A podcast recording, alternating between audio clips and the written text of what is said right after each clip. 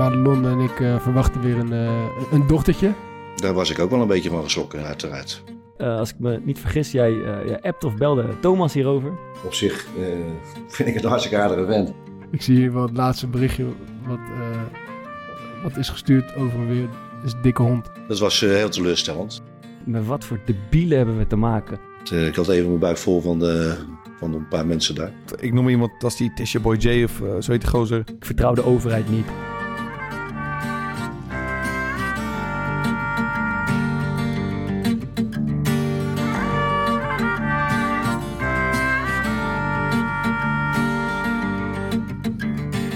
Het was een wonderlijk weekend. Na twee seizoenen Core Podcast, 33 afleveringen en 200, 2214 minuten verzin deze cijfers ter plekke. Was het eindelijk zover? De voltallige kern van de Core Podcast, die zich doorgaans toch beperkt tot verliespartijen en wisselbeurten, maakte zijn opwachting op het veld. Maarten de Fokkert 90 minuten lang en zoals hij zelf al zei in een interview, he's back. Thomas Waar na zijn magische cortisoneprik ook weer aan de aftap. En Sparta met een ongekende monsterzegen. Zes hele punten aan tafel, een wilde, een unicum, dus iedereen mag het weten. Welkom bij het opgewekte gezelschap van de Core Podcast waarin we het vandaag gaan hebben over het voetbalweekend, over muziek in de kleedkamer en over iets wat de gast van vandaag aan het hart gaat, namelijk uh, de spotprenten, onthoofde Parijse leraar en de discussie die daarop volgde. Want we hebben een gast aan tafel vandaag. Uh, we zouden eigenlijk eerst met uh, Sander de Kramer opnemen. maar toen diende ineens de aanvoerder van Sparta, die hier regelmatig is besproken in de podcast, Adil Awassar, zich aan. En daar hebben we toch toegehapt. Adil, welkom. Dankjewel, Bart. Leuk dat je er bent. Dankjewel. Ik, vooropgesteld ben ik blij dat je hier bent nadat we hebben gewonnen. Want wij spelen al een tijdje samen, een keer langer dan vandaag. Als we hadden verloren en slecht gespeeld, dan willen wij elkaar een paar dagen niet zien. dus we zitten gelukkig in, uh, in goede stemming aan tafel. Je hebt het wel echt goed getimed dit seizoen, man. Ja, dit was gunstig. Ja. Anders was hij niet gekomen, denk ik. Kans was klein geweest dat ik hier zou zitten. Um, hey, wij hebben natuurlijk ja, we hebben het uh, 6-0 gewonnen. Het is niet, uh, niet eerder voorgekomen. Um, en je had een interview na afloop met uh, Fox Sports... waarin je onder andere zei dat, dat er nog wat rekeningen open stonden. Wat, wat bedoelde je daarmee te zeggen? Ja, nou, namelijk... ja, zoals je weet waren we tegen B ADO Den Haag eruit geknikkerd met de beker. Mm -hmm. Op een hele lullige manier. Iets met een penalty. Ja, met een penalty waarbij de keeper hem erin knikkert. Bedankt voor de herinnering. En ja, ik heb begrepen dat we, dat we ze daarna graag wouden terugpakken toen jullie terug waren op, op het kasteel. En uh, onze assistent-trainer is natuurlijk uh, ontslagen, waar wij natuurlijk een hele goede band mee ja. hebben gehad als spelersgroep. Um, die wij zeer waarderen en respecteren. Dus um, ja, dat deed ons wel een beetje pijn, denk ik. En uh, dat nemen we wel mee. Het gebeurde ook wat op het veld, dat ik het idee ja. na die beker uit, uitschakeling. Allereerst, ja, Adil was daar niet bij, want jij speelde die bekerwedstrijd niet. Maar wij waren onder andere... Kijk, de buitenwereld kan misschien denken van... ach, wat hebben die gasten met die assistent trainen? Wat kan ons schelen? Maar ik denk oprecht dat het wel een kleine extra motivatie was. Maar wat er ook was gebeurd uh, na die wedstrijd tegen ADO... die wij verloren na penalties... Uh, zaten die gasten toch een beetje, een beetje dapper te doen na afloop. Een beetje uitdagen. Er ontstond een klein vechtpartijtje in de catacombes. En dat zijn we toen niet vergeten. Dus dat was wel uh, wat ik denk, wat je denkt ook merkt aan, aan onze ploeg uh, gisteren. Dat, dat heeft ook wel een paar procent extra opgeleverd. Waarin we echt getergd waren om die gasten terug te pakken na die lullige overwinning. Plus dat ontslag van Rankovic. Plus dat, uh, dat opstootje na afloop. Dat, dat heeft denk ik wel meegeholpen. Ik geloof wel dat dat werkt, man. Toch? Ja, zeker. Ja. ja. En zeker in het geval van, uh, van Rankovic, maar ook zo'n opstootje. Dat kan, dat kan gewoon wel even wat extra's. Uh, ja, en, en, daarnaast is het ook een concurrent natuurlijk. Hè? Ja, ja, ja. Dat moet je ook niet vergeten. Ja. Ze stonden volgens mij op drie punten, wij op zes. Ja. En maar goed, nu, wat je uh, vaak ziet bij zulke soort wedstrijden, als het echt spannend is, een degradatiewedstrijd, dan, dan, dan ziet het er meestal niet uit. Dan wordt het 0-0, 0-1. Ja. de ploeg die als eerst scoort, die wint dan meestal. Soms wordt het dan nog gelijk. Maar ja, maar ja nooit dat er meer dan drie goals vallen. En nu zag je uh, ja, dat jullie gewoon echt ja. zo, zo overklasten. Ik dus, denk dus dat er, was, er was geen plaats voor angst, alleen maar voor denk uh, dat, dat la, later in het seizoen worden die degradatieduels ja. wel lelijker, denk ik. Ja. Nu is het nog een beetje open, maar later in het seizoen, als het er echt, echt om gaat, dan wordt het misschien wat gesloten. Daar heb ik zoveel ja. van gespeeld. Jij moet ook een hoop lelijke potten hebben gespeeld. ik heb ook aardig wat gespeeld, ja. Goed, de echte gevierde man aan tafel is natuurlijk uh, deze week uh, Maarten de Vogt. Even een raar shirtje aan. Uh, Maarten de Vogt staat in, komt in, in een shirtje van Inter Turku. Is Inter Milan van AliExpress. goed. Jij, uh, jij, uh, jij hebt gespeeld? Ja. Hoe ging het? Hoe was het? Ja, wel goed volgens mij. Het was leuk. Was, uh, Ja, onze keeper had een eh, positieve coronatest. Ja. En eh, hij testte later de week weer negatief. Maar daardoor miste hij wel ook de laatste training. ja. Dus eh, ik mocht mijn opwachting weer eens maken. En eh, ik moet zeggen, de timing was wel echt goed. Want ik heb eh, mijn laatste competitiewedstrijd in, hiervoor denk ik in februari gespeeld. ja. Ehm, dus ja, dat ging wel echt knagen. En eh, dit was gewoon ook voor in mijn hoofd, zeg maar, wel echt even een goed moment om weer eens gewoon te proeven hoe het is. En Ja. ja, het ging gelukkig lekker. Sta je dan gelijk eh, lekker erop deze week? Zit je er lekker erin? Nou, ik werd wel, eh, we speelden vrijdagavond en ik werd zaterdag wakker. En ik weet niet, want ik had ineens echt zo'n soort van, echt zo'n sereen gevoel over me heen. Lekker rustig, ik stond op, ik ging mijn dingetje doen. Ja. Terwijl normaal als ik niet gespeeld heb, dan heb ik toch een beetje zo onrustig gevoel van... oké, ik moet een productief weekend gaan hebben, ik moet er nog iets van maken. Terwijl nu dan... Ja, dat je hebt gewonnen. eh, Voldaan Ja. gevoel. Ja, maar- ja, precies. Dat je hebt voldaan, dat gewonnen, was het. eh, telt ook mee. Dat, Ja, Als zeker. je had verloren, had je dat ook niet gehad. Nee, eh, gewonnen, maar ook zelf eens gespeeld. Want Ja. normaal heb ik altijd iets van, ja, ik weet niet man. Dat, dat voelt dan toch eh, alsof je een beetje gefaald hebt die Ja. week. Wil je het van maken nu? Maar eh, is, is het niet zo dat als je gespeeld hebt en ook al heb je verloren, dat je dan nog steeds een goed gevoel hebt? Want je traint heel de week ergens naartoe. ja, dat, En dan ben je vooral je energie ook kwijt na een wedstrijd. ja, dat is ook waar die onrust denk ik vandaan komt. Omdat je dan die hele week zeg maar wel naar die wedstrijd toebouwt. Ehm, en je bereidt je op zo'n wedstrijd voor. En vervolgens zit je 90 minuten op de bank. En ja, Ja. dat, ik weet niet man, dat doet iets met je. Dat, Ja. eh, dat went bij mij in ieder geval nooit man. Nee. En als Nee, bij mij ja. niet went, dan zal het wel bij niemand wennen. Wij doen nog wel eens een beetje luchtig eh, soms over dat voetbal. Ik voorop dat het, eh, ja, weet je, dat het ook niet zo'n gigantisch belangrijke Ja. rol in leven speelt. Maar eigenlijk is dat helemaal niet waar. Want als, je Nee, merkt dat- toch aan jezelf. Ja. En wij ook na zo'n overwinning eh, en een goede wedstrijd. Die, de, dat voldane gevoel, Ja, volgens mij zei ik de dag daarna waard. tegen jou. Van, Ja. je, je, ik loop mezelf dan ook, en dat is logisch door de situatie waar ik in zit, ga je het ook een beetje zoveel mogelijk relativeren. En dat Ja. is enigszins terecht. Maar aan de andere kant, ehm, ja, je vergeet gewoon eigenlijk hoe lekker het is Ja. om te presteren. ik En denk dat je dat ook het meest gaat missen, man. Als je Ja. dadelijk niet meer voetbalt, dat, dat, dat je winnend van het veld stapt. En dat Ja. je daarna met z'n allen in de kleedkamer zit. Er waren eh, drie, drie gasten die hadden een debuut gemaakt. Er was er eentje die had, eh, die Ja. had eh, voor de tweede Dave van Delft voor de tweede keer gespeeld. En een assist gegeven, weet Ja. je wel. Ja, dan, Ik dan, weet niet. Ik weet niet, man. dan is er een soort van sfeer. Ik, Ik- vind dat echt zo mooi, jongen. Ja, ik Ja, ook. ik zit al met een biertje in man. Ja, zit ik- echt zwaar te genieten. Ja, en, ik- eh, Ik sta er persoonlijk anders in, man. Nee. Ik- Hoezo? ja, mij, eh, waar ik het meest van geniet is de druk. ja, nee, dat Ja, maar ook. Maar, maar, het gevolg het van die druk is, voor de is de- wedstrijd. maar het gevolg Dus- van die druk is de ontlading na afloop, Ja. toch? Ja, maar Als het de goed is, ontlading is voor mij minder lekker dan het gevoel Ja. voor de wedstrijd. Dus hij vindt die druk eigenlijk al lekker op zichzelf. Ja. Maar daar ben ik ook wel met je eens. Ja, ben ik ook wel met je. dat, dat is hetgeen wat ik na mijn voetbalcarrière denk ik ga missen. dat geloof ik, dat geloof ik. Het ontladingen, de vreugde, weet je, dat, dat kan ik wel op andere manieren nog terugkrijgen, denk ik. Ja, ja, ja. Nee, ik heb maar wel de feeling voor de wedstrijd, dus je voorbereiding voor Ja. de wedstrijd, uh, het- iedereen voor heeft dat zijn voelen, eigen er gaat wat voorbereiding. Ja, spanning. ik ga bijvoorbeeld een dag voor de wedstrijd niet meer de deur uit. Ook geen boodschappen doen of iets anders. Nee? ik, Nee, ook- echt niet? eh, nee, ik doe echt helemaal niks. En wat doe, wat, wat doe je dan wel? Niks op de bank gaan Netflix kijken. Weet je allemaal. Ik Ja, ik Nee, lekker ik- naar de film. ik doe echt helemaal niks. Ja, Thomas gaat op de wedstrijddag... eh, ik ruim mijn huis op, Ja. meestal. En Thomas die gaat eh, naar de film in zijn Naar eentje. de bioscoop. Nee, maar ik ben dan al helemaal in mijn Ja. Ik weet al tegen wie ik speel. Ik weet hoe ze spelen. Ik weet wat ik kan Helemaal verwachten. niet. Nee. En ik zit, al, ik zit al best wel in spanning. Maar wel in een lekkere spanning. Eigenlijk in een adrenaline. Ben je Wat wel ik- aanspreekbaar nog of niet? Nee, nee, nee. Ik, ik ben gewoon prima. Maar tot de fluitsignaal... eh, Dan pas raak ik dat, dat gevoel kwijt. Ja. En tijdens de warming-up doe ik ook niet veel. Want je hebt sommige jongens die... Ja, je kent me dan natuurlijk langer. Je hebt me wel eens meegemaakt. Maar je hebt jongens die een hele felle warming-up doen. Maar ik ben dan zo in mijn eigen wild en zo gefocust... dat het eigenlijk niet, niet meer uitmaakt wat iemand doet of zegt. Pas als die fluitsignaal gaat en dan... Ja, dan ben ik eigenlijk Ja, gewoon ready, man. Cool. En dat is voor mij hetgeen wat ik ga missen, denk ik, na mijn Mm. voetbalcarrière. Ja, nee, zeker. Eens. Jij eh, je had het net over eh, corona, positieve coronatest van jullie keeper. En ik, eh, ik moet even een momentje van afgelopen week met jullie delen. Wij hebben één keer in de week hebben wij zo die eh, PCR-coronatest die jullie ook hebben op de club. en eh, dat, eh, we hebben het eerder gehad. En dat is een uh, wattenstaafje gaat vrij diep in je keel. En nog een wattenstaafje gaat vrij diep in je neus. En wij moeten dat... eh, s ochtends worden we op schema, moeten we daar één, op, één voor één binnen druppelen in zo'n kamertje. Ik heb het eerder Adil in zo'n- kamertje. En daar zitten dan, daar zitten dan van die twee jonge meisjes van de GGD of een andere organisatie in zo'n in zo'n maanpak. Helemaal ingepakt in zo'n maanpak. En ik ben, de één teamgenoot van mij is daar al binnen. En ik, ik ben de volgende in de rij en ik hoor een oerkreet. Ik, hoor, ik hoor een oerkreet uit dat kamertje komen. En ik denk, nou, ik wacht even 10 seconden en ik denk, ik ga toch even kijken. Want het is een glazen, glazen wand, ik ga toch even kijken. Kijk naar binnen, zie ik Adil daar, hoofd tegen hoofd staan. tegen een GGD-meisje in een maanpak.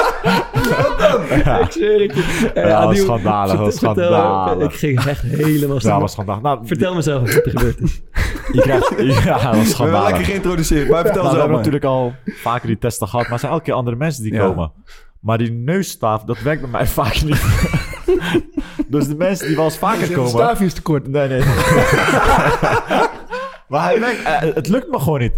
Dus voordat ze hem eenmaal erin krijgen, dan haal ik al mijn neus weg en het werkt gewoon niet. Dus ze zeggen je ook wel van aan je keel hebben we eigenlijk al genoeg. Dus de mensen die wel eens regelmatig terugkomen, zodra we ze me zien, zeggen ze van, weet je, bij jou doen we alleen je keel. maar deze meisje was er voor, voor het eerst. Dus ik denk, weet je, elke keer denk ik van, kom op, vandaag gaat je wel neus.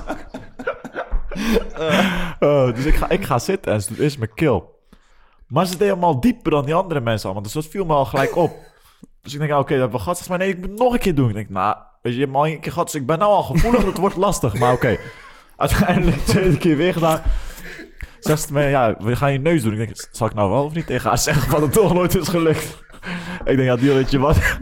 Vandaag gaat het je lukken. dus ze begint en ze zo die neusstaafje. En ik haal in één keer mijn weg, maar die neusstaafje zat er nog in. Dus dat meisje wordt helemaal gek. Ik denk, wat, wat gebeurt hier nou? Dus ze zegt tegen mij van, ja, voor hetzelfde geld breekt hij af. Ik zeg, ja, oké, zeg, dit gaat hem niet worden vandaag. Dus ze zegt mij, oh jawel oh.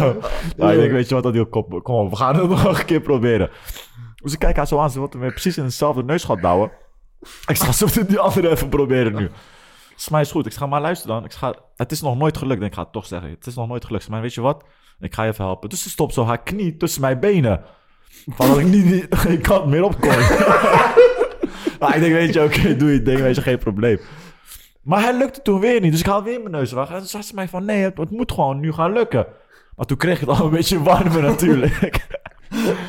ik ga nou, weet je wat, nog één keer. We gaan het nog één keer proberen vandaag. Ik ben een goede bui. Ik heb goed geslapen en... eh, op een gegeven moment zegt ze tegen mij van, nou weet je wat ik doe? Ik pak je bij, je- bij je nek vast met mijn hand. Ik ga nou prima, ik ga maar haal eerst even je benen tussen mijn benen weg, want eh, ik kan geen kant op. Dus, dat- dus haalt ze haar benen weg tussen mijn benen en ze, doet, en ze pakt mijn nek van achter vast en ze wil die, dat staafje weer erin douwen, toch? maar ik voel dat ze steeds meer kras in, in mijn nek. Dus ze, ze wil zo die staafje erin douwen en op een gegeven moment ik wil mijn nek weghalen en ze spant haar arm aan. En op een gegeven moment doet ze ook nog de knie, haar been nog tussen mijn knieën. Dus ik kon geen kant op. Ja, toen sling, slingerde mezelf uit, uit de stoel. En eh, ja, toen werd ik helemaal gek. Toen zei ik tegen van, dit is niet de manier zoals het moet gebeuren. En bla, bla, bla. En toevallig keek ik in de uiteraard en ik zie Bart daar staan. Dit was het moment dat ik Ja. binnenkwam. Dus ik zie Bart daar even kijken, maar ik was pisselijk natuurlijk. Adieu staat open, hij heeft die ader in zijn voorhoofd, weet je. En hij zegt, ik hoor hem schreeuwen, die gaat er niet worden, dit gaat er niet worden. man. Hoofd tegen hoofd tegen dat meisje. Ik noem daarom volgens mij Maloot. Volgens mij Maloot. Wat een gek is dit, joh. Ja, ik werd helemaal gek. Oh mijn god. Het is wel echt serieus ziek hoeveel verschil zit in eh, hoe mensen die test afnemen. Ja. Ja, ja, ja. vandaag hadden we het, was het eh, echt heel relaxed. Erin je voelt niks. We hadden er vorige week eentje. Dat was die sneltest voordat we naar Helmond gingen. Die, die, ja, die gooide hem een soort van erin. Die liet hem los en die ging daarna alsof ze zo aan de geluidsknoppen zat van de radio. Ging zo, Ja, ja, ja, ja. Ik kan er niet tegen, man. Ik kan er echt niet tegen. Ja. Ik heb er zoveel moeite mee. Hoe, hoe krijgen jullie te horen of je positief bent of niet? Gaat het in de groepsapp? Ja, Of, ja, de volgende dag krijg ik meestal te horen. En tot nu toe is eigenlijk... eh, Bij ons steeds, eh, boys, goed gefeliciteerd. gaan. Iedereen is negatief. Ja, ja. Maar bij, hoe is het bij jullie gegaan dan? ja, wij krijgen eh, echt een beetje zo'n gevoel alsof je gebeld of geappt moet worden of je eindexamen hebt gehaald. Ja, ik- die positief zijn, die worden gebeld. Ja, en dan komt er ineens zo'n appje van eh, boys, kut ben, eh, ik ben positief. En dan, Dan hey, kut. en dan komt Luigi Bruins gelijk, hey, wie schept, wie schept? ja, ja, ja, ja. En dan komt er nog zo'n rijtje door en dan op, zijn er bijvoorbeeld drie positieve en dan is het, eh daarna wordt de rest nog gebeld, doe het nog Ja, gebeld. bij, bij ons waren ze ook eerst geheimzinnig over. Hè? Ja. Maar ik denk bij mezelf van, weet je, zeg het gewoon in de groepsapp, punt. Zo moeilijk is het toch niet, breng het naar buiten. Ja, hoeveel mensen hebben het nou allemaal niet? Je hoeft, Ja. daar hoef je Ja. toch niet zo geheimzinnig over Nee, te doen? Maar als, als dan die eerste app van Boys ben positief, dan heb je, weet je toch, vroeger werd gebeld bijvoorbeeld dat je geslaagd was voor je eindexamen. Dan kreeg je zo'n eh, appje of zo of op MSN van iemand van, eh, hey, ik ben geslaagd. En dan weet je, Ja. kut, ik moet nu gebeld Hmm. gaan worden. Heb- hebben jullie ook niet het gevoel van, als, als jullie een dag voor de wedstrijd trainen en jullie zijn klaar... En jullie moeten afwachten, die eh, positieve testen, moeten jullie afwachten of negatief. Dat jullie bij jezelf zoiets hebben van, hopelijk zijn we gewoon allemaal gezond en kunnen we Ja, knallen. Ja, Ja. Wil iemand nog iets kwijt? Zou je laten inenten als het vaccin er is? ja. Ja? Ja. Jij? Ah, eh, zeker, absoluut. Ik, eh, Ja. ik, ik word echt, dit is echt een, eh, een, eh Een heet, heet hangen. Ja, Ik zie hem niet, ga, niet snel kwaad worden. Ja, ik ja, rood. Ik heb me kapot geërgerd aan, Ja. aan dit. Ik, ik, eh, en het ontstond toen ik zag een, een meisje op mijn Instagram... Die, die deelde de vraag zo in de story van... zou je laten inenten? En daar reageerden allemaal mensen op en dat deelde zij weer. En dan waren echt 90% van die reacties was... eh, nee, absoluut niet. Nee, het is onveilig. Nee, het is te snel gemaakt. Nee, ik vertrouw de overheid niet. Nee, het is maar een griepje. Dat soort reacties. En, ik, en, en sindsdien denk ik echt van... Met wat voor debielen hebben we te maken? Ja. Omdat ik denk... eh, al die bezwaren die ik daar las, die zijn al 500 keer weerlegd door Maar- allerlei maar- mensen maar, die er verstand los, van maar, hebben. maar los van dat. Ik bedoel, eh, we hadden vandaag, ik had vandaag met Stijn Meijer eh, Ja. Een, een discussie. Ik zeg tegen hem, Mhm. hij is een beetje uit, van diezelfde generatie. Het is Ja. allemaal een beetje die generatie. Dus ik zeg, hij zei, nee man, ik vertrouw het niet. Er zitten allemaal bacteriën in dat, eh, in dat vaccin. Ik Ja. zeg, ja, maar hoe, hoe kom je daar nou bij? Eh, hij zegt, ja, ja dat, dat heb ik gehoord, eh, dat heb ik gelezen. Ik zeg, waar heb je dat dan gelezen? Ja, ja, heb ik gehoord. eh, dat wist hij allemaal niet precies. Maar, Maar een stuk op Instagram maar ja, ik, ik vertrouw het gewoon niet. Ja. Maar- Ik zeg ja, dus, dus iemand heeft, eh, weet ik, zes tot acht jaar gestudeerd. Om Ja. überhaupt een vaccin te mogen maken. Daarna hebben ze nog tientallen jaren werkervaring. En jij hebt eventjes ergens gelezen dat het niet klopt. En, en daarom eh, ga je aan, aan, Ja. aan, aan hem twijfelen. En los van dat is ook gewoon gevaarlijk. Want je brengt gewoon een Juist. hele, En ook een dat, hele groep Ja, maar- mensen in gevaar. en, ook als- dat verspreiden van dat wantrouwen en die angst, dat Ja. is ook al gevaarlijk. Ja, precies, want dat het, het bedoel ik. besmet andere Want- mensen want met, die, als- met dat wantrouwen. als daar Ja, maar 30% van de bevolking zegt... ik laat me niet inenten, dan, dan, dan gaat het virus niet weg. Maar het, het fucked up wat hier natuurlijk eh, zeg maar het fundament van is, is dat, dat mensen gewoon niet weten wat goede informatie is. Ja. En wat, de- wat een bron is. Want ik noem iemand als die Tisha Boy J of eh, zo heet die gozer. Hmm. Die maakt een video op Instagram. En dan, dat ziet natuurlijk heel, zeg maar, bijvoorbeeld mijn generatie ziet dat. En dan denk ik veel mensen van, hey, holy shit man, dit is echt een goed verhaal. En, Ja. eh, en hey, hij heeft wel, hij weet waar hij het over hebt. En hij heeft al die goede bronnen bekeken. En hij heeft het allemaal op een rijtje gezet. En hij komt tot deze conclusie. Dus dit is sowieso wel betrouwbaar. Hmm. En als je dan vervolgens zit erbij eh, op één ehm, gewoon eh, iemand die aan die vaccins meewerkt. En precies door wat jij zegt, die heeft een lijst van wat hij aan opleiding heeft gedaan en werkervaring. Ja, dan krijg je gewoon de hik van, dat is echt Mm. ziek. En die gaat dan gewoon heel rustig uitleggen waarom het eh, in principe ongevaarlijk is. En hoe ze die tijd hebben kunnen verkorten. En hoe ze geen concessies doen op het eh, gebied van veiligheid. Ja. En dan zegt iemand van ja, dat, dat snap ik, maar ik, ik vertrouw het niet. Ja.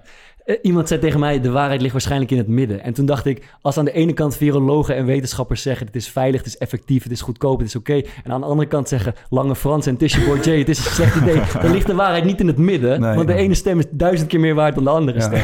Dus ik, ja, het is, je snijdt een goed punt aan, maar ik, eh, ik trek, het, trek het slecht. Maar goed, jullie Ja, zouden die ook laten Nee, we zitten allemaal op hetzelfde, op hetzelfde Ja, ja. Ik heb nog één klein dingetje. Ja. Want ik had een Louis Vergaaltje in die, eh, die, die eerste wedstrijd die, ik- die ik weer mocht spelen tegen FC Os. Eh, Louis Vergaal heeft ooit toen onder zijn trainer eh, Barry Hughes, geloof ik, bij Sparta. Ja. Gingen ze in de rust naar binnen, stonden ze 2-0 achter volgens mij. Toen zei die trainer, het, eh, het loopt niet, eh, we moeten wat veranderen. Toen zei Barry Hughes, ja klopt, jij gaat eruit. en ik had, we stonden met 3-0 voor tegen FC Os. Ja. En op een gegeven moment ging Os, die ging een beetje wat anders spelen. En we kregen niet echt druk meer erop. Dus ik loop naar de trainer toe. Ik zeg, trainer, we krijgen geen druk. Hij zei, ja, over vijf minuten eh, breng ik Stijn in voor jou. En dan, Serieus? ik zeg, oké, is goed. Dan ga ik nog vijf minuten hobbelen. ja, het was niet op een vervelende manier, maar ik moest er wel lachen. Oh, mooi toch? Ja, tuurlijk, Dat is wel mooi toch? ja, ik zou het ook wel kunnen waarderen. Als je maar eerlijk tegen me bent, dan kan ik hem echt wel waarderen. Ik zweer het. Eh, even kijken, jongens. eh, muziek in de kleedkamer wil ik, eh, wil er even naartoe. Wie is eh, bij ons DJ Adil? Nou, volgens mij kom ik geregeld aan bod, Ik denk, jij, eh, ik denk dat DJ jij het meeste... wel- Ja, ja, ja, ja. Ja, ja, En bij ja. jullie, hoe, zit dat bij jullie? We hebben een paar, Stijn Meijer, de twee Belgen. Ja, Joel en, heeft denk ik wel eens... eh, eh, wie, wie zit er nou ook daar eh, aan die kant van Elias? Daar zo zit ook af en toe wel iemand. Nee, ik weet het even niet. Wat, wat wordt er gedraaid over het algemeen? Ja, hip-hop. Veel hip-hop, een beetje Nederlandse rap. Zulke dingen, house af en toe een beetje. Dingen waar ik niet. eh, waar, mijn hart, waar mijn hart niet sneller van gaat Thomas kloppen. doet hem eh, de laatste paar weken heel vaak dan eh, even ki- kidnappen. En dan Hmm. komt hij met altijd het nummer bewuste sabotage van eh die jeugd van tegenwoordig. Ja, en dan zie je echt gasten ja. kwaad worden. kwaad worden. En dan zit, ja, ik wil wel lekker roesje op zich. Dat is zo'n mooi nummer. Bewuste sabotage. maar en, jij neemt, wat, wat draai jij over het algemeen bij ons? Nou, vooral house volgens mij. Ja, eh, denk ik house, hè? Speel je, eh, de vraag is eigenlijk, pas je dat een beetje aan aan de, aan de omgeving van de kleedkamer? Of is het echt de muziek die je zelf het liefst draait, die draai je gewoon in de kleedkamer? Nee, ik pas me eigenlijk wel aan, man. Ik moet zeggen zelfs dat ik nummers soms opsla die ik niet le- leuk vind, maar waarvan ik denk, hé, hey, dat is wel goed voor, de wedstrijd. Ik hoorde, Dat ik dat, ik hoorde dat de afgelopen wedstrijd nadat we hadden gewonnen. Ja, ik, ik waardeer... We hebben een beetje dezelfde smaak van muziek. Het zit een beetje in die deep house, techno, elektronische muziek. We vinden allebei lekker na de, na Ja. de wedstrijd, na de training. En ik hoorde altijd iemand zeggen van de week, was volgens mij Mario Engels tegen jou. Hey, eh, put eh, some hip-hop, man. Put some hip-hop, man. Inderdaad, En dan, inderdaad. ga je dat dan toch een beetje doen, denk ik. Jawel, jawel. Ik moet zeggen, ik heb verschillende lijsten, wat ik al aangaf, een beetje voor ons team gemaakt. Ja. En eh, ja, dat varieert van Marokkaanse muziek. Alhoewel, dat, dat draai ik niet zo vaak, Ja. maar van R&B tot house tot alles eigenlijk. Alleen geen Nederlandstalige muziek, want Nee. Nico Jaring kwam afgelopen wedstrijd voor het eerst naar me toe. Hij zei, we hebben geen Nederlandse nummers voor me. Ik heb veel voor je, maar geen Nederlandse Ja, nummers. Er is ook weinig animo voor. Ik heb eh, ooit een keer eh, geprobeerd om eh, een afspeellijst te maken waarin iedereen twee nummers eh, mocht kiezen. En Ja. dat, dat, ik die, dat ik die dan in die afspeellijst zou Ja. zetten en dat we die waren. Dat werd tegen. zo. Dat werd echt Ik draai af en toe wel een beetje Nederlandstalig. zo. Ja, ja. Maar daar af en toe na de training... Fischer draait wel eh, regelmatig uh, Nederlandstalig. Maar ik heb wel eens dat ik dan bijvoorbeeld in de gym ben voor de training en dan heb je muziek op staan. Ja. En dan ben je eentje en heb je gewoon lekker het opstaan. En dan komen ineens bijvoorbeeld vier, vijf andere gasten. En dan denk ik toch van, ja, moet ik nou... ik weet niet of het afspeellijstje wat er nu nog, zeg maar, de nummers die nu gaan komen, of dat echt lekker ligt voor jongens die zich voorbereiden op een training. En Je voelt je kwetsbaar, hè? Als je echt Ja, je dat eigen smaak... eh, ja, want er staan een paar van die gevoelige nummertjes. denk je, ah, misschien moet ik toch maar even gewoon een beetje eh, Drake, wat standaard dingen opgooien. Ga je Milo toch snel weer uitzetten? Bij ons zit er niet zoveel aan de radio, hoor. Wat zei? Bij ons zitten er niet echt veel jongens aan de stereo, hoor. Eh, nee, jij, jij, jij, ehm, ik denk, eh, ik af en toe nog eens. Appie, Dirk. Appie denk ik, Dirk af en toe. En mijn appie mag er echt niet meer aankomen. Wie- maar- Wie is echt de kutste DJ die jullie in de kleedkamer hebben gehad?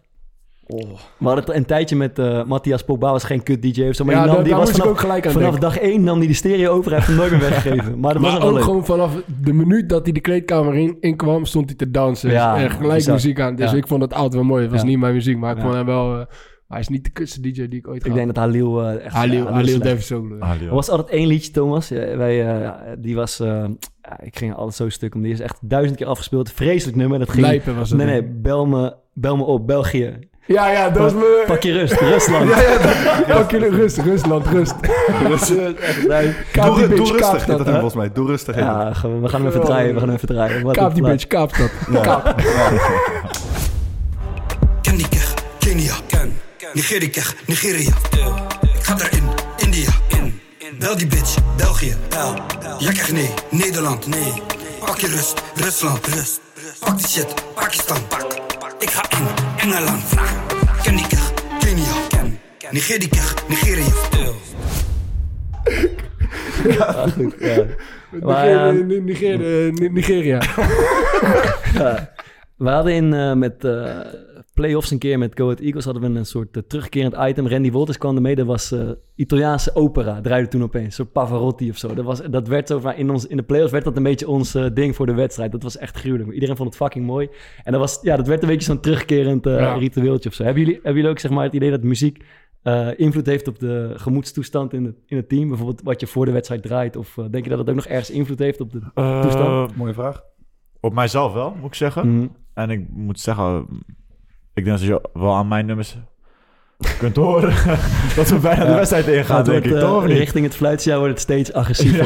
Ja, dat is mooi. Ja, dus dat vind ik wel lekker, man. Ik, ik, ik vind het wel een heerlijk gevoel. Een beetje elkaar oppeppen met muziek. laten, we, en, laten we eh, afspreken dat we deze podcast afsluiten met het eh, meest eh, energieke nummer wat we voor de wedstrijd hebben gedraaid afgelopen Doen we. week. Eh, Ja, maar, eh, zit je klaar met je ping? Of, eh, nee, nee, ja, want, kom kom kom nee, bij- eh, Ja, die knippen ze wel in, joh. Maakt niet uit. Ja, bij, bij, bij VOC hadden we, daar is die, eh, hadden we, daar draaide gewoon normale muziek, maar Mhm. dan, als we dan de kleedkamer inkwamen, ja, gewoon voor alles, echt, iedereen Mhm. zat daar een beetje aan, maar op het moment dat we de kleedkamer weer inkwamen na de warming-up, en we, en we zaten even klaar te maken, dan ging er altijd één nummertje op, en dan zat iedereen gewoon, het was daarvoor echt, ja, eh, a- we deden alles wat God verboden hadden. We, waren een keer te vroeg eh, bij, bij, bij een wedstrijd, bij een uitclub, en ja, toen zaten we in die kleedkamer, waren we omgekleed, toen zijn we met z'n allen gaan zestienen. Mhm. Nog voor de warming-up. En eh, op het moment dat de tegenstander de, het veld op kwam warming-up te doen, stonden wij eh billenbrand bij iemand met zijn blote reet. En was, eh, de, de warming-up werd niet serieus gedaan. Maar op het moment dat dat nummer, dan ging iedereen werd een soort van rustig. En dan kwamen we een soort van in de... Laat maar, Ja. de Eminem.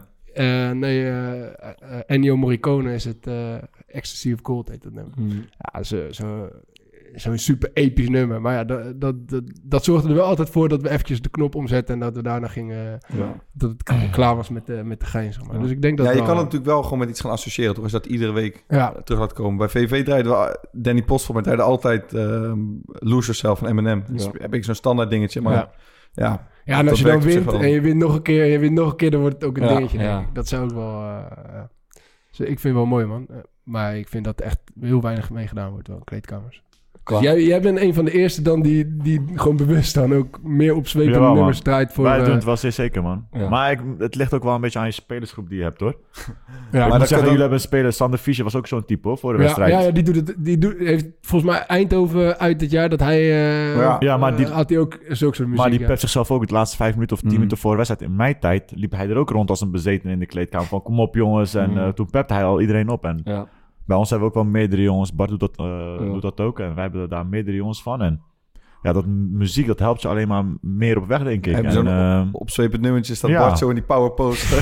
Hoekie. Gaan we ja, je even volgt starten. elkaar een beetje op. En dat Ja. fix gebeuren, dat, dat je dat kan insnijven. Hoe noem je dat? dat Ja, dat doe jij altijd.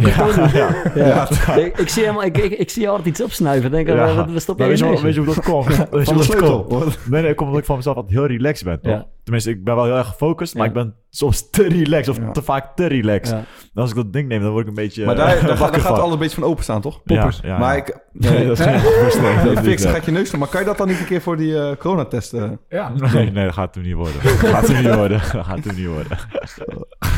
Oh. Eh, ja, laten we maar doorgaan. Hè. Ehm, en het is een iets, eh, iets serieuzer eh, topic. Eh, en het is eigenlijk ingeleid met een week of twee geleden toen het nieuws kwam dat, dat die leraar in, in Parijs was onthoofd. En daarop volgend werd een petitie gestart in Nederland over dat, het verbod van, dat er een verbod moest komen op het beledigen van de profeet. En het werd meer dan 100.000 keer, geloof 130.000 keer ondertekend en zo. En eh, Adil, jij, als ik me niet vergis, jij, jij appt of belde Thomas hierover. Eh, want er moest je iets eh, van het hart over deze hele situatie en, en de je Thomas daarover. vrijwillig belt, dan Ja. moet je wel heel Ja, erg hard staan. hij- hij zo, we waren katana doen. hier Nou, nee, ik, ik was... ik sprak toevallig daarvoor eerst onze trainer. Ja, Ik weet niet of hij erbij was. In Nee. de Space was op in een vroege morgen. Ehm, die sprak toevallig over. En eh, toen ben ik naar huis gegaan. En ja, dat was een onderwerp voor mij. Is een onderwerp voor mij waar, waar je niet met veel mensen over kunt praten. Die, waarvan ik denk dat ze ook gewoon heel eerlijk tegen je zullen zijn. Mhm. Dat ze ook gewoon zullen zeggen van... Ja, ik denk er zo over. Of ik sta er anders in. En ja. Thomas ken ik natuurlijk al wat langer. En ik weet ook dat hij een type is die erover nadenkt. Mhm. Want er zijn ook genoeg mensen die er niet over nadenken. Die Mhm. bij zichzelf zoiets hebben van... Nou weet je, morgen is het misschien voorbij gewijd. Mhm. Maar ik wist van Thomas dat hij in ieder geval wel over nadenkt. En dat hij er zeer zeker een eigen mening over heeft. Dus ik was wel benieuwd hoe hij erin stond. En ja, persoonlijk merk ik eigenlijk voor het eerst in mijn leven dat ik me een beetje nou, aangesproken misschien wel voel. Wat, wat was je punt? Wat, eh, wat eh, kan je vertellen Nou, waar het het is gewoon op opeenstapeling van, denk ik. Van het feit ehm, van de leraar wat er is gebeurd natuurlijk, wat heel triest is. Mhm. Die niet meer op school kan komen. eh, die beveiligd wordt eh, van, van de onthoofding in Parijs. Mhm. was een onthoofding volgens mij, ja. Ja. Ja. In Parijs, wat En natuurlijk in verschrikkelijk Rotterdam is. is een leraar die En bedreigd Rotterdam was een leraar bedreigd. Ehm, en zo zijn er nog wel een aantal zaken misschien die eh daarvoor Ja, zijn dus het gaat over die spotprints, hè. Dus een En de spotprints inderdaad, van, eh, ja. En ehm, ja, wat, wat gelijk geassocieerd wordt aan de islam. Wat gelijk geassocieerd wordt aan de moslimsgemeenschap. Mhm. Moslimgemeenschap. En ik moet je ook eerlijk bekennen dat ik een jaar geleden bijvoorbeeld hier nog nooit last van heb gehad. Ja. Dat ik bij mezelf dood had van, ja, weet je... Hoe komt dat denk je dat je nu wel... nou, dat eh, weet ik niet. Dat weet ik niet. Ik heb nou het idee dat het Misschien, ook misschien wel een dat beetje doorslaat. Ik zie ook wel eens op te- televisieprogramma's, eh, pas geleden bij Jinnik. Eh, ik weet niet meer hoe die mevrouw heet, maar er zat nog een mevrouw bij van Nida, volgens mij met een hoofddoek. Mhm. En die werd daar gewoon gevraagd van, nou weet je, laat je stem horen in die zin dat je het niet mee eens bent. En toen vroeg ik me af op de bank, ik zat met mijn vrouw op de bank en ik keek haar zo aan en ik dacht bij mezelf van, maar ik ben toch ook een moslim? Ja. Moet ik mezelf nu ook laten horen aan, aan de mensen? Maar ik dacht tegelijkertijd van, mijn vrienden, mijn omgeving, die hoef ik niet te vertellen hoe ik in elkaar steek of hoe ik erin sta, want die weten hoe ik erin, erin sta. En dat begon een beetje aan me te vreten en ja, zo, zodoende appte ik Thomas van, nou weet je, ik, ik vind dit, dit een beetje, wat vind jij er eigenlijk allemaal een beetje van? Omdat ik van Thomas weet dat hij, al is hij het niet met me eens, dat hij toch wel zijn mening zal geven. Maar voel je ergens die verantwoordelijkheid om dat uit te spreken? Nou, daar twijfel ik dus de laatste tijd wel over, dat mag je best weten. Ja. Ehm, tot op de dag van vandaag dat ik ben zelf zoiets heb van, weet je, ja, moet ik het wel doen of moet ik het niet doen? Ja. Ja, want jij heeft- mij ook en je zei van ja, ik wilde iets mee doen, maar ik Ja. weet niet wat. En ik weet niet Ja, of, maar of omdat- het in de publiciteit moet, want ik ben bang dat, eh, dat het verkeerd wordt begrepen. Of, of- Ja, en of, ik wil- eh, en dat je veel shit over je heen krijgt daarvoor. Ja, het is niet eens... zal ik, zal niet ik eens- anders even het, bericht eh, Ja, voorlezen wat ja, je stuurt? Dat is, dat Ja, is misschien ja, wel, ja. als je dat goed vindt hoor. Ja, prima. Dan, eh, ik zie hier wel het laatste berichtje wat, eh, wat is gestuurd over en weer. is dikke hond. Wie stuurt dat naar wie dan? ja, ik nee. Maar had het net zo goed andersom kunnen zijn. Eh, hier, eh, er, zit iets, er zit iets dwars zeggen en, eh, en ik wil je mening eerlijk. Het feit dat men een petitie start is niet omdat we het eens zijn met wat er gebeurt in Frankrijk. We, ver- we veroordelen dat ten zeerste. Maar nu is het moment wel daarom elkaar te vertellen wat ons pijn doet en hoe we met elkaar om moeten gaan. Dit ging over een petitie Ja, ja, ja, ja, ja, ja. tegen het strafbaar stellen van het eh, laten zien van spotprints volgens Ja. mij. hè? Van het beledigen van... Ja, gewoon het afbeelden Ja, van de of- profeet. ja, het be- Ja. ja, van welke profeet dan ook volgens mij. Ja, ja, ja. Eh, dus vrijheid van meningsuiting is een goed recht, maar tot hoever gaat die vrijheid in het beledigen van bevolkingsgroepen? Daarnaast word ik er moe van dat wij islamisten onszelf moeten laten horen nu, dat, nu omdat een idioot wat geks doet in Frankrijk. Waarom? Eh, het zou bij iedereen al lang duidelijk moeten zijn dat wij dat ten zeerste afkeuren. Dit is mijn verhaal en gevoel. Ik kan het met heel weinig mensen delen, maar om elke dag wordt de drang groter om een keer eh, publiekelijk mijn mond open te trekken. Ja, nou, dat was precies hetgeen wat ik voelde Mm. op dat moment. En eh, dat was ik eigenlijk een beetje vergeten, de tekst, maar Ja. nu je dit zo voorleest, dan... Ja, het is wat duidelijker dan om, Ja, om ja, de ja, ja. aanleiding Even, even te bespreken. Klopt. Ja, het is zo, ge- denk ik, zo gecompliceerd ook. Ah, Kijk, die mensen geven aan dat ze het uit de naam van de islam doen. Mhm. Dat zou eigenlijk betekenen dat ik er ook achter sta. Ja, Als je hun bewoordingen moet geloven. Dat is dus bullshit. ja maar tuurlijk. maar als je, dat dan, je? als je dat dan hoort, je, je leest het nieuws en je, je, je leest dat ze dat in de naam van de islam doen, waar jij ook Ja. in gelooft. Ja. Is, heb je dan niet iets van, eh, dit is niet mijn islam hier, dit is niet wat ik, eh, waar, Ja. waar ik voor sta. En dat, Ja. dat je het gevoel hebt dat je dat verhaal moet vertellen? Nee, want als ik een oordeel daarover zou hebben, bijvoorbeeld als ik geen moslim zou zijn, Ja. dan zou ik me in ieder geval in gaan verdiepen. Mhm. En dan zou ik al heel gauw achterkomen dat dat niet is wat het islam ja. eh, voorschrijft. Ja. Snap je? Mhm. Dus het is eigenlijk allemaal niet zo moeilijk. Maar als we blindelings en klakkeloos eh, dingen gaan overnemen en maar gaan wijzen naar elkaar, Mhm. of nou vanuit een Nederlander naar Marokkaan is, Ja. of vanuit een Marokkaan naar Nederland, vice Ja. versa, weet je. Ja. Dus Mhm. hierin sta ik gewoon neutraal. Maar daar komen, we, daar komen we niet verder mee. En als er iemand wat doet en ik kom dan vandaag thuis of ik kom morgen op de club en ik zeg tegen jou, Bart, Ja. ja, jij moet gaan verklaren aan mij dat je niet met hem eens bent. ja, ik snap het. Ja, ja, tuurlijk. Ja, je, je, je, kan, je, kan, je kan niet de actie van een eenling op een hele groep Dus betrekken. jij Nee, wordt daar, dat- dat- eigenlijk, daar word je eigenlijk mee, word je zelf eigenlijk ook verdacht mee gemaakt. Als in, Maar jij- ik jij word er misschien niet verdacht meegemaakt, maar ik vind het wel triest als mensen op tv daarna gevraagd wordt. Ja. Ja. Kijk, we hebben bijvoorbeeld een Marokkaanse burgemeester, Mhm. Ahmed Abu Mhm. Talib. Zou ze denk je ook aan hem vragen? Nee. Maar hij heeft, hij heeft zich wel meerdere malen eh, Ja, eh, daarover uitgesproken. Maar Ja. dan komt dat hij een voorbeeldfunctie heeft. Ja. Ah, ik Ja, denk, Hij is, hij Ja, is ik, vind dat, BN'er. ik vind dat hij dat... eh, Moet doen. nou, hij, doet, hij doet dat perfect. Ja, hij doet het hij, goed. maar ik denk hij, wel... hij, hij, hij laat echt zien dat hij de burgemeester is van heel Rotterdam. En, eh, en, en, en daarin moet hij soms best wel naar zijn soort van zijn, eh, naar zijn roots, moet hij best wel gevoelige eh, dingen zeggen. Ook over. eh, en daar, daar, daardoor ligt hij best wel onder vuur af en toe bij, bij, ja, Ja. bij mensen die de islam aanhangen. Om, omdat hij daar best wel eh, bijvoorbeeld Turkse. Ja. eh, Turkse Rotterdammers heeft hij, eh, is hij hard over de keer gegaan. En toen eh, met dat Charlie Hebdo heeft hij zich over uitgesproken. Ja. en daar Ja. heeft hij best wel veel kritiek over gehad. Nee, maar ik, ik vind hem ook prima hoor. Ik heb geen probleem met hem. Ja, Totaal ik, vind, niet ik vind hem, ik vind hem, echt een gruwelijke, Ja, ik ook, hoor. gruwelijke burgemeester. Maar het is wel een moslim die hier aan het roer staat. In, Ja. in de Rotterdamse... Mm. Mhm. Dus, dus dat ik En hij dat- verliest zijn identiteit daarin niet. Dus Nee. hij, Nee, nee, hij- blijft heel, heel duidelijk inderdaad. Eh, Maar hoe, hoe komt dat? Dat komt omdat je hem beoordeelt op zijn daden. Ja. Op hetgeen wat hij doet en op hetgeen wat hij zegt. Dus hetgeen wat buiten hem gebeurt, waar hij geen invloed op heeft, daar beoordeel je hem niet op. Ja. Maar je vraagt hem ook niet naar om daar een standpunt in te nemen. Mhm. Want dat doet hij soms zelf, omdat hij natuurlijk die functie heeft. Ja. Maar een normaal persoon die van 8 tot 5 in een fabriek werkt, Ja. ja, met alle respect, die komt thuis, die moet misschien, misschien nog wat eten en die moet zijn kinderen in bed doen. Maar die Mhm. heeft daar helemaal geen tijd voor.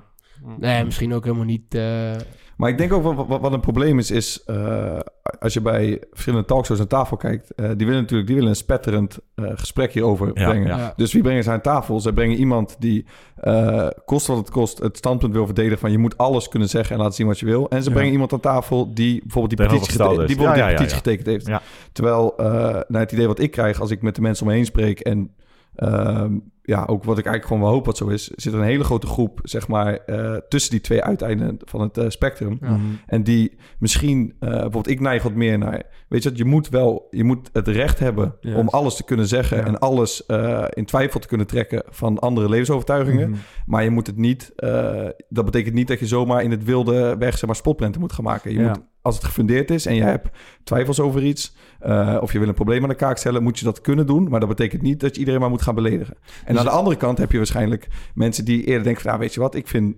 ehm, ook dat je die vrijheden moet hebben, maar ik denk dat je bijvoorbeeld een profeet niet moet afbeelden. En dat kan prima samengaan. Maar als je op zo'n eh, in zo'n televisieprogramma twee mensen ziet die het dan fundamenteel niet met elkaar eens zijn, dan ben je denk ik ook zo iemand eh, als Adil net schetst, die van 8 tot 5 werkt en die kijkt dat s'avonds even, die denkt van hé, hey, oké, er zijn die twee kampen, ik sluit me aan bij een van de twee kampen. En Hmm. dat is volgens mij ook wat heel erg polariserend werkt. Ja. Ja, nou, ik denk eigenlijk dat het voor 99,9% goed gaat. Dat er 0,1% een van die maloten die, die zo'n aanslag pleegt. Hmm. Weet je, die, die mensen zal je altijd houden. Maar waar het mij om gaat is van, oké, een spotprint. Wat, houdt, wat bedoel je nou precies met een spotprint? Daar wil je dus lacherig over doen. Dat is meer voor de fun. En dat wil je eigenlijk Nee, een nee, nee, dat is dus dat niet is waar. niet- dat, dat dat is is niet dus ook is. wa- wat denk ik verkeerd begrepen wordt. Het, eh, eh, ik denk dat humor en, eh, en satire is denk Ja. ik best wel zit diep geworteld in de, in de waarde van, van, van de westerse samenleving, denk ik. En dat gaat er meer om dat je, dingen mo- moet, moet, dat je met dingen moet kunnen spotten om daar op die manier je vraagtekens achter te zetten, zodat niet... ja, zo- zo- zodat ja, alles eigenlijk een beetje bekritiseerd kan worden op een bepaalde Ja. manier. En eh, dat je dus ook uiteindelijk dat dat een hoger doel dient. Namelijk dat, dat de wereld leefbaarder en beter wordt. Dus als iemand, bijvoorbeeld de koning, eh, zijn, die, die, die heeft bijvoorbeeld in het verleden ooit alle macht gehad. Mhm. Eh, als, als hij niet bespot kan worden, dan, ja, dan, dan wordt het een tiran. Ja. En dan, en dan is hij niet meer van het volk, zeg maar. En, en dat is denk ik een beetje wat daar aan de ligt. En Tot, ik voor, denk, tot voor kort mocht dat overigens niet Nee, de koning beledigen. nee. Maar sinds eh, een paar jaar geloof ik ja, wel satire. Dus, Ja, dus je mag hem wel, ik Ja. bedoel, ja, Mag hem pesten. be- beledigen. Je dat- mag er een grap over maken, je mag over lachen. Er is ruimte om daar humor over te hebben. En dat vinden we belangrijk. Dan laten we, dat is je punt. Precies. En, en, het, en het gaat niet om dat we lacherig ergens Mhm. over willen doen. Maar het gaat meer om dat je ergens op een, op een bepaalde humoristische manier je vraagtekens achter kan zetten. Zodat je niet alles al te serieus neemt. En, en, en toch ergens ook altijd wel de ontspanning, denk ik, vindt. Met als doel dat het gewoon voor iedereen Nee, leefbaarder en beter En wordt. en dat En- vind ik prima. En, en, dat, en dat is dus het punt waarop het, waarop het heel erg schuurt. Want eh, ik denk dat voor een hele hoop mensen... die kunnen gewoon niet begrijpen dat je... eh, eh, dat, die, die weten de waarde niet die de profeet heeft... voor mensen die daarin geloven. Mhm. Die kunnen dus niet begrijpen waarom je die nou niet mag afbeelden. nee, maar dat, dat staat er ook dus los dus van. dat zijn twee werelden. En ik denk als je die... Als je die bijvoorbeeld op het Emmaus College... Waar die, waar die leraar dus een spotprint heeft laten zien... vraag ik me af of hij dat heeft gedaan om er lacherig over te doen. Of om te laten zien van... dit is wat in bepaalde werelddelen Nee, gebeurt. maar je moet het, het, het was Toch? iets anders. Die, spo- die spotprint, zeg maar, die hing daar al. Ja, Maar eh, die is ook redelijk uit zijn context getrokken. Want het is niet de profeet bijvoorbeeld op die spotprint. Eh, die spotprint Klopt. ging erover. Je zag zeg maar bij Ja. Charlie Hebdo was er iemand onthoofd. En die zag je dan zeg maar zo'n gekke backtrack en zijn to- vanuit zijn nek soort van zijn tong uitsteken. ja, En die zag een, een eh, jihadist er tegen staan. Ja. Dus wat zo'n spotprint eigenlijk wil zeggen is van... luister, als je eh jihadist bent en je wil soort van het vrije woord... eh, het hoofd afsnijden, het, het kan niet. Zeg maar. Het is zo Ja. organisch, dat blijft Mhm. terugkomen. Maar dat is denk ik gewoon een heel groot probleem. Is eh, als je zaken zeg maar, uit de context gaat trekken... en als je dan dus niet meer ervoor open staat om te kijken wat er bedoeld Ja. wordt... en dat gaat beide kanten op. Ja, nee, maar dat maar bedoel ik te zeggen. Ik bedoel, er moet, als een hele bevolkingsgroep iets beledigend vindt, dan kan ik me niet voorstellen waarom je dat eh, bewust zou doen. Waarom, waarom je een bewuste hele bevolkingsgroep gaat Ja. proberen Nou, te beledigen. Dat, dat, is dus, dat is dus de vraag. Ik denk ook misschien dat zijn eerste tekening misschien niet bewust is geweest. Ik denk Ja. ook dat hij bij het begin van zijn tekening niet het idee heeft gehad, of wie het ook mag zijn, van hé, hey, ik krijg dit over me heen. Maar als dat eenmalig is gebeurd en jij weet dat, dat, de, dat alles eigenlijk in vuur en vlam staat wat betreft moslimlanden, Mhm. dat jouw schilderijen worden verbrand en noem het maar op, en je gaat daarna ermee verder, ja, dan, dan ben je in mijn ogen geen vraagtekens achter dingen Ja, aan maar het wat zetten. nou Ja, als maar het nee, vrije woord net zo heilig is voor hem Ja, als, dat als, is- als eh, eh, het bespotten van de profeet Nou, voor is- andere mensen. en Dat, dat is- kan toch? Nee, het gaat er mij om dat, dat we bepaalde normen en waarden hebben. Een normaal persoon, ik mag wat van jou Maar vinden. daarom, daar bedoel ik dus mee te zeggen dat de normen en waarden van twee gelijke personen compleet anders zijn. Dus de ene vindt namelijk dat je dat wel mag doen en de Ja. ander vindt dat je het niet moet, mag doen. En, Nou. en, die, eh, ja, en die werelden die gaan vind- nooit bij elkaar vind- komen, ik tenzij vind- je ze samen met elkaar Nou, sa- ja, laat samenleven. Ja, ik praat namens mezelf Ja. trouwens. Maar ik vind bijvoorbeeld wat, mijn kind, wat ik mijn kinderen meegeef. Als ik weet dat ze eh, het met bepaalde dingen niet eens zijn, dan wil ik dat ze dat op een nette, zo net mogelijke Ja. manier Mhm. meedelen aan degene tegen wie ze het willen vertellen. Ik wil niet dat ze gaan beledigen. Ik wil ook niet dat ze door blijven hameren, want als diegene er niks van wil horen, dan wil ik dat, dat ze ook mee kappen. Dus of A, hun boodschap komt aan, of B, ze houden hun mond dicht en diegene denkt er gewoon heel anders over. Ja. Maar nu zijn we op zoek naar elkaar. Ja. Nu lokken we elkaar uit de tent. En dan, neem, dan zeg ik niet van, hey Thomas, hij mag niet alles tekenen. Hij mag voor mij alles tekenen, vriend. Maar wat ik met normen en waarden bedoel is van, hoe gaan we met elkaar om? En dat- misschien begint hij met een tekening, is misschien niet goed. Maar aan de andere kant is het ook niet goed hoe aan de andere kant wordt gereageerd. Dat is wat ik je wil proberen uit te leggen. Ja. Het is van twee kanten. Ja, ja, nee. Van, hoe gaan we ik met denk dat elkaar ik daar om? wel mee eens ben. Snap je? Ja. En dat, daarbij bedoel ik niet van, hey, ik neem jou je vrijheid af om, vriend, je mag voor mij tekenen alles wat je wil. Weet je, persoonlijk, mij doet echt helemaal niks. Ja. Maar als ik iets zou tekenen of iets zou zeggen en ik zou miljoenen mensen over de wereld kwetsen, ja, dan moest je toch een beetje menselijkheid in je hebben om zoiets te denken van, ja, Ja. weet je, daar ga ik niet mee verder. Dat, dat ben ik met je eens. Alleen het, Ja. het probleem is als je zeg maar... ehm, als er één zo'n krankzinnige bij zit die tot zo'n onthoofding overgaat... en je zwicht daarvoor, dus daar, daardoor bepaal je, daarna bepaal je met z'n allen van... Oh ja, die, dat gaan we niet meer doen, die tekening gaan we niet meer maken... dan is die ene gek degene die de norm bepaalt, die de grens Ja. bepaalt. Ja. En dat is toch niet echt waar we naartoe willen leiden? Nee, dat vind ik ook zeer zeker. Dat ben ik helemaal met je eens. Ja. En eh, nogmaals, daar ben ik helemaal met je eens. Mm. Maar wat ik, wat ik vooral wil zeggen is van... hetgeen wat wij doen, hoe wij handelen in ons dagelijkse leven... ik bepaal hoe jij met mij omgaat. Mm, ja. Ben ik een klootzak tegenover jou, dan zal jij je als een klootzak Ja. gaan gedragen. Ja. Punt. Daar Mm. geloof ik in. Ja. Ben ik een goed mens, dan geloof ik dat ik aan het eind van de rit ook goed zal ontvangen. Ja. Daar geloof ik heilig in. Ja. Ik weet dons goed als ik met jou aan het praten ben, Bart, of met Thomas. Mhm. En ik lieg tegen je, of ik zeg wat verkeerds tegen je, of ik, ik eh, stuur je aan op iets wat niet goed is. Ja. Dan voel ik dat in mijn innerlijke eh, ziel, voel ik dat ik wat verkeerds doe. Ja. En dat is wat ik bedoel van, het maakt mij niet uit wat je doet, of schrijft, of zegt, weet je. Echt, je mag voor mij alles zeggen wat je wil. Mhm. Maar hoe kun je leven met jezelf terwijl je bevolkingsgroepen tegen elkaar opzet, eh, mensen de verkeerde kant op zoekt? Ja. Ik, ik vind dat echt gevaarlijk. Ik vind dat heel gevaarlijk. En dan denk ik wel eens bij mezelf van, oké, je, je hebt de vrijheid van meningsuiting, maar Ja. tot hoe ver reikt die nou? Tot hoe ver reikt die nou? Tot hoe ver reikt die nou? En dat vraag ik me echt daadwerkelijk af. En daarmee wil ik niet zeggen van dat je eh, grenzen moet stellen aan die vrijheid van meningsuiting. Maar je doet een beroep op, het, op gewoon goed fatsoen, goed gedrag. En dat is toch eigenlijk wat je Ja, doet. dat, dat is niet raar. Ja, Ja, nee, dat da- zijn- da- daar- ja. daar ben ik het helemaal mee eens. Ja. Ik bedoel, En- eh, als jij weet dat je mensen beledigt, waarom Ja. zou je dat doen? Ja. Da- dat is, dat is Ja, en maar is ik denk ook, ik, maar dat ik- zijn dus twee kanten van het verhaal. Ja. ja, want ik denk ook dat... ehm, Want je moet wel kijk, kunnen. de, de- Ja, dat bedoel ik. Ik Ja. vind dat je moet kunnen. Ja. Ja. En dan vraag ik me echt af van, wat wil je ermee bereiken? Waarom zou je het doen? Als dat Wat wil je ermee Ja, veranderen? maar dat is, toch, dat is toch bij heel veel dingen. Ik bedoel, eh, als iemand iets doet tegen jou, eh, iemand scheldt je uit of eh, iemand doet nare dingen tegen jou, dan denk je er ook van, nou ja, eh, daar kan je mee doen wat je zelf wil, maar je, je zorgt uiteindelijk voor dat die mensen niet in, jou, in jouw kring komen, dat je, dat je daar niet bevriend mee raakt of Hmm. weet ik het wat. En dat is toch met dit eigenlijk precies hetzelfde. Dus het werkt van twee kanten. ja, maar, maar dat ik. is met dit toch hetzelfde. Ik bedoel, als iemand bepaalde waarden heeft die niet in jouw straatje liggen, dan, hoe, dan word je ook niet gedwongen om met diegene eh, samen te leven. Dus actie roept reactie op. Ja. Toch? Vaak Ja, wel, het hoeft ja. niet altijd. Maar dan krijg je dus wel, wat je net schetst, dan krijg je wel misschien het gevolg dat er twee groepen een beetje parallel aan elkaar leven. Gewoon niet echt met elkaar samenkomen, maar gewoon allebei in, in een eigen Kijk, wereld blijven We trekken. leven natuurlijk ook in tijden van social media. Mm, Eh, ik denk dat ons beeld, ons, als mens eigen hebben we altijd een vooroordeel. Dus zonder dat ik je gesproken heb en ik zie je, dan hebben we al een Mhm. vooroordeel van mezelf. Dat is mens eigen, Thomas. Dat Mhm. hebben we allemaal.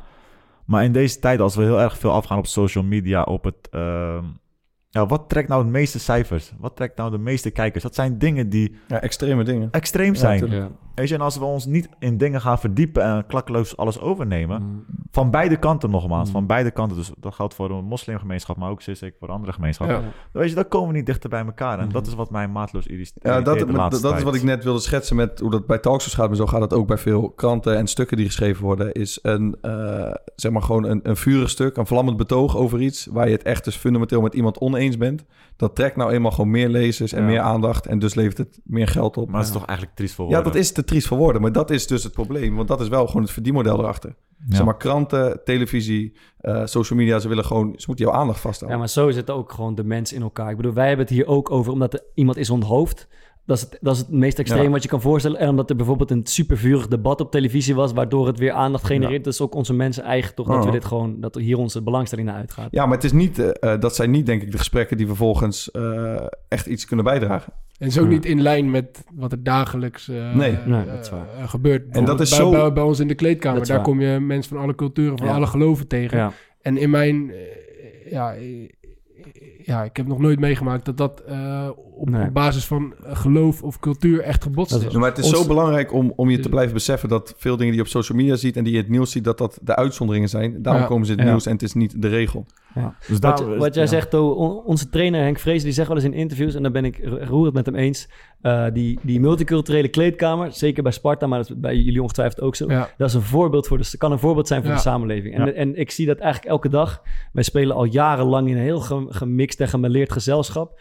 En eh, de hiërarchie daar wordt gewoon bepaald door kwaliteit op het veld.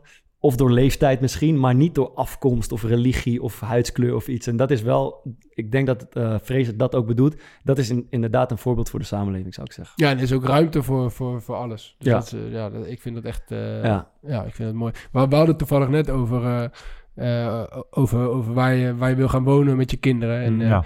nou, ik, ik zei, ik, ik ben echt in een, in een redelijke bubbel opgegroeid. Ik zat Mhm. op een hele witte basisschool. Ik zat op een witte, op een witte Voetbalclub. Mhm. En ik wil niet dat mijn kinderen zo opgroeien. En het is niet omdat ik een kutjeugd heb gehad, helemaal niet zelfs. Maar ik vind wel dat op het moment dat ik naar de middelbare school kwam, toen, toen kwam ik in aanraking met meerdere culturen. Heb ik veel, ja, ben ik eigenlijk veel meer gaan leven dan, eh, ja. eh, dan daarvoor. En, en, en dat wens ik mijn kinderen eigenlijk ook toe. Want Ja. ik vind dat echt iets heel, iets heel waardevols. Ja.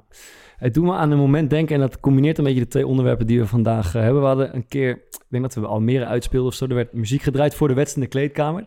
En ik kan me herinneren dat een van de eh, Marokkaanse jongens in ons team de muziek uitdeed, omdat er gebeden werd door drie of vier jongens voor de wedstrijd. En toen was ik op zo'n punt van, later dacht ik van, ja, dit is wel een gek dilemma eigenlijk. Van, eh, is dat bidden misschien niet iets wat je in je eigen ruimte doet, in je privé-tijd? Of moeten we daarvoor eigenlijk de hele kleedkamer faciliteren Nee. dus de muziek uitzetten? Dat vond ik een interessant eh, Nou, ik, punt moest, die dag. ik moet zeggen, ik heb daar een heel duidelijke mening over. En dat is mij ontgaan of ik was er niet bij, maar ja. dat is voor mij één ding zeker. Het is één en keer dat- één ik- keer gebeurd, ik, geloof ik, ik heb het altijd gezegd. Mhm. Ehm, en zo sta ik ook in het leven. Ja. Het maakt me niet uit eh, waar je in gelooft, Ja. hoe je het uitoefent, hoe je het doet. Het Ja. maakt me echt niet uit, maar val mij er niet mee lastig. Heb jij behoefte om iets te doen met deze, zeg maar, met jouw positie als speler of als, of als aanvoerder of als voetballer en eh, deze gedachte? Nou, weet ik niet. Weet ik niet. Het, het leeft in ieder geval bij me en ik heb Mhm. jullie erover gesproken. Eh, ik zit natuurlijk in de voetbalwereld, dus het is nou ook niet zo dat ik sta te popelen om Mhm. ineens wat te gaan beginnen of zoiets. Maar als ik in ieder geval ehm, ja, mensen ermee kan helpen om bij elkaar te brengen of wat dan ook, of als mensen ideeën hebben of wat dan ook, Mhm. waarbij ik beide groepen of iedereen bij elkaar kan krijgen, ja, dan zal ik er altijd mijn best voor doen. We kunnen hier wel een plekje bij Rijmond bezorgen misschien. maar ik moet zeggen, ja. ehm, we hebben ja, eh, twee weken geleden of zo kwamen jullie, eh, Thomas en Adil, zo met elkaar in gesprek. Dus toen kwamen we gelijk op het onderwerp en toen kwam bij ons in de groepchat en wij zeiden gelijk allemaal van, nou, echt vet, supermooi onderwerp en Mhm. eh, ik denk echt dat het goed is om te doen. Maar een, een vriendin van mij die werkt op een eh, democratische school en die hebben een iets andere zeg maar opzet dan de gebruikelijke middelbare school. En wat zij doet, zij, zij is mentrix. En zij heeft dus iedere ochtend heeft zij, eh, haar mentorklas zeg maar, tot haar beschikking. Mhm. En daar heeft ze een aantal onderwerpen die ze eh, zeg maar, moet behandelen. Maar ze heeft dus ook gewoon heel veel tijd om echt een band met die leerlingen op te bouwen. En ze gaat ook van de eerste tot en met de vijfde of zesde, dat het is, eh, met hen mee. Mhm. Ehm, en volgens mij kan je ook, als je dat op zo'n manier indeelt... eh, kan je zo'n band met leerlingen opbouwen... dat je het ook over zulke dingen kan gaan hebben. Ja. Want ik heb het gevoel bij... eh, dat gaat over racisme, dat gaat over Zwarte Piet... dat gaat bijvoorbeeld nu over eh, die petitie... of over überhaupt over die onthoofding... dat er best veel mensen zijn die denken van... weet je wat, er zijn twee kampen... Ja. Dus ik moet een kant kiezen. Of, wat Adil net ook zegt, dat zijn misschien nog wel de meeste. Van weet je wat, eh, vraag niet aan mij. Ik weet niet, dat is, hopelijk is het over een week voorbij. Dan komt het niet meer. Terwijl het eigenlijk wel belangrijk is dat zoveel mogelijk mensen eigenlijk over nadenken. En ook nadenken van hoe kan ik eh, wel samenleven met de ander. Want ja, we willen in ieder geval volgens mij ook niet terug naar een situatie waar je allemaal weer helemaal uit elkaar gaat. Want ja, zo werkt het niet. We wonen... Nou, dat gaat ook, dat kan nee, dat kan niet. Maar, en, maar volgens mij hebben we het hier best wel goed op orde in Nederland, hoor. ja, Ja. ik denk relatief gezien zeker. Ik denk dat we niet mogen. Nee. in, in, in Nee, hetgeen zeker wat ik heb meegemaakt, moet ik zeggen dat ik bijna Nee. hetzelfde wat heb meegemaakt. En ik heb daar echt niks over te klagen. Alleen, eh, ja, dit speelt wel een beetje. Ja. Ja. Maar ik denk als je zeg maar zoiets bijvoorbeeld op je school al doet en je, je leert dus vanaf de eerste tot de zesde en je eh, gaat op een bepaalde manier in zo'n klas een discussie aan en je leert dus ook eh, kinderen vooral luisteren en niet alleen uh, dat ze niet alleen horen wat ze willen horen, want dat hoor je natuurlijk ook vaak. Bijvoorbeeld in die Zwarte Pieten discussie. Dan Ja. zijn gewoon een paar triggerwoorden. En als iemand dat hoort, dan zegt hij... eh, nee, skinnerface. Ja. Of iemand zegt nee, het is racisme. Maar, en dan is dat... dan zit je weer links van het spectrum Ja, ja. en rechts. En er is geen... gelijk aan dat Foxpop. Ja, dat eh, ik weer normaal. drink. Ja, geniaal was weer deze week. Over dat Nederland eh een nuchter Nuchtere volk mensen. Ja, ik maak me, ik maak me Ja, nergens nee, druk we om. zijn heel nuchter als Nederland. We maken nergens druk om. En eh, wat vind je dan van eh roetveegpiet? Ja, godverdomme, moet gewoon ik ik een Rode blijven. En dan zegt die, die, die Romaaldrik zegt dan niks en dan gooit hij eruit aan. Ja, ik vind ook, eh, ik mag geen blank meer zeggen. En ik mag dit niet, ik mag dat niet. Oh, maar je, het gaat je eigenlijk best wel aan het hart. Ja, ja, je maakt je er best wel druk om. Ja, ben je misschien niet zo nuchter? Nee, nee, ik ben niet zo nuchter. In 15 seconden is die Ja, gedraaid. schitterend. Echt schitterend. Ja, maar dat is toch mooi. Je mag er wat van vinden. Je hoeft niet mee eens te zijn. Nee, dat het maakt niet uit aan welke kant je staat. Maar wat ik al aangeef, het is vooral de manier waarop je het uitspreekt. Dat dat heel belangrijk is. Goed. Zullen we afsluiten met eh, aanraders van de week? Nee, voordat, jullie, nee, voordat we daarin gaan, wat, wat vind je eigenlijk van de streepjes in het vers geschoren Ik, wil, ik haar wilde net iets over zeggen. Luister, ik, ik, de, ik beheers die Twitter van ons ding. En we hebben zo'n grapje van... ehm eh dat is Thomas ooit een keer mee begonnen. Ja? Eh, we hadden zo'n ventje bij ons in, de, eh, in het team. En die ging vrij trap schieten als David Luiz. En hij heeft een beetje van die krulletjes. En toen zei hij van... Nee, moet je kijken joh. Excelsior had David Luiz besteld eh, op AliExpress van de zomer. En hebben we Mats Wiever gekregen. Zal ik je wat grappigs vertellen, jongens? Mm, Hoe ik aan deze streepjes kom? In je kapsel, ja. Nou, we speelden afgelopen wedstrijd. heeft met voetbal te maken. we speelden afgelopen wedstrijd tegen ADO Den Haag. Ja. En de trainer daarvan was Ruud Brood. Hm. En heel lang geleden heb ik bij RKC, RKC gespeeld. En daar was hij ook mijn trainer. Ja. Dus ik, zou- ik kreeg ineens een foto toegestuurd van heel lang geleden. Ik heb hem nog op mijn telefoon staan. Mhm. Met, mijn- met mijn kop erop. Met deze twee streepjes 10 jaar, 12 jaar geleden. Dus wel- ik ging naar de kapper toe. En hij zei mij van, ja, hoe moet ik het doen voor je? Ik zeg, ja, kijk maar wat je doet, joh. Dus ik zeg, kijk deze foto's. Hij zei mij, zullen we, het- zullen we het zelf doen? Ik zeg, ja, ik speel niet tegen RKC. Hij zei mij, oh, oh, oh. Ik zeg, maar de trainer heb ik wel, wist ik. Ja. Hij zei mij, ja, dan doen we het, hè. Ja, dus vandaar. Maar iemand stuurde het op Twitter van... eh, dat, eh, er wordt best wel vaak gereageerd zeg maar, op jullie wedstrijden van Sparta. En er kwam jouw interviewtje voorbij. Van, eh, er stonden nog wat rekeningen open. Toen stond, toen stond er vanuit... Heb Sparta Karim Benzema besteld op AliExpress? Goed. Eh, tips van de week. Eh, laten we beginnen met eh, de gasten van vandaag. Adil, waar ga je ons mee verblijden? Nou, ik moet zeggen, ik ben vandaag eh, de Kralingse bos beland met mijn kinderen. ik, ik moet zeggen, eh, het is een paar jaar geleden bij Excelsior heb gevoetbald. En daar gingen we heel vaak Kralingse bos in. Moesten we gaan lopen natuurlijk. Die 7 kilometer afstanden, 10 kilometer afstanden. Maar ja, dan loop je, heb je je verstand op nul. Dus ik kijk Mhm. gewoon recht voor je uit. Want vandaag dacht ik ik neem mijn kinderen mee. En tot mijn verbazing vond ik het heerlijk eigenlijk. En eh, Ik, Ja, ik heb daar wel soms last van eh, loslopende honden, man. nou, ik had er vandaag geen last van gelukkig. Dat viel wel mee, dat viel wel mee. En Jij bent niet zo goed met honden. Nee, nee, nee, Gelukkig nee. is Dat Joep, heb ik jullie eh, net verteld. ja. Ik net verteld. oh. Dus Nee. jij zegt, eh, luister, als je een middagje vrij hebt, ga lekker wandelen in het Kralingse het Bos. bos. Ik had, je aan de Af- lijn, ik had je aan de lijn vanochtend en je zei, eh, ik loop lekker bij het Kralingse Bos. Ik heb nog niet veel buitenlanders. Nee, inderdaad, ja, inderdaad. dat viel nog wel mee, ja. Misschien was het nog een beetje vroeg. Ik, eh, ik pak hem even door. Ik moet eerst even terugkomen op eh, Nachtdieren. Thomas, volgens mij heet Nachtvlinders of Nachtdieren. Nachtdieren, ik heb naar zitten kijken en een schitterend programma.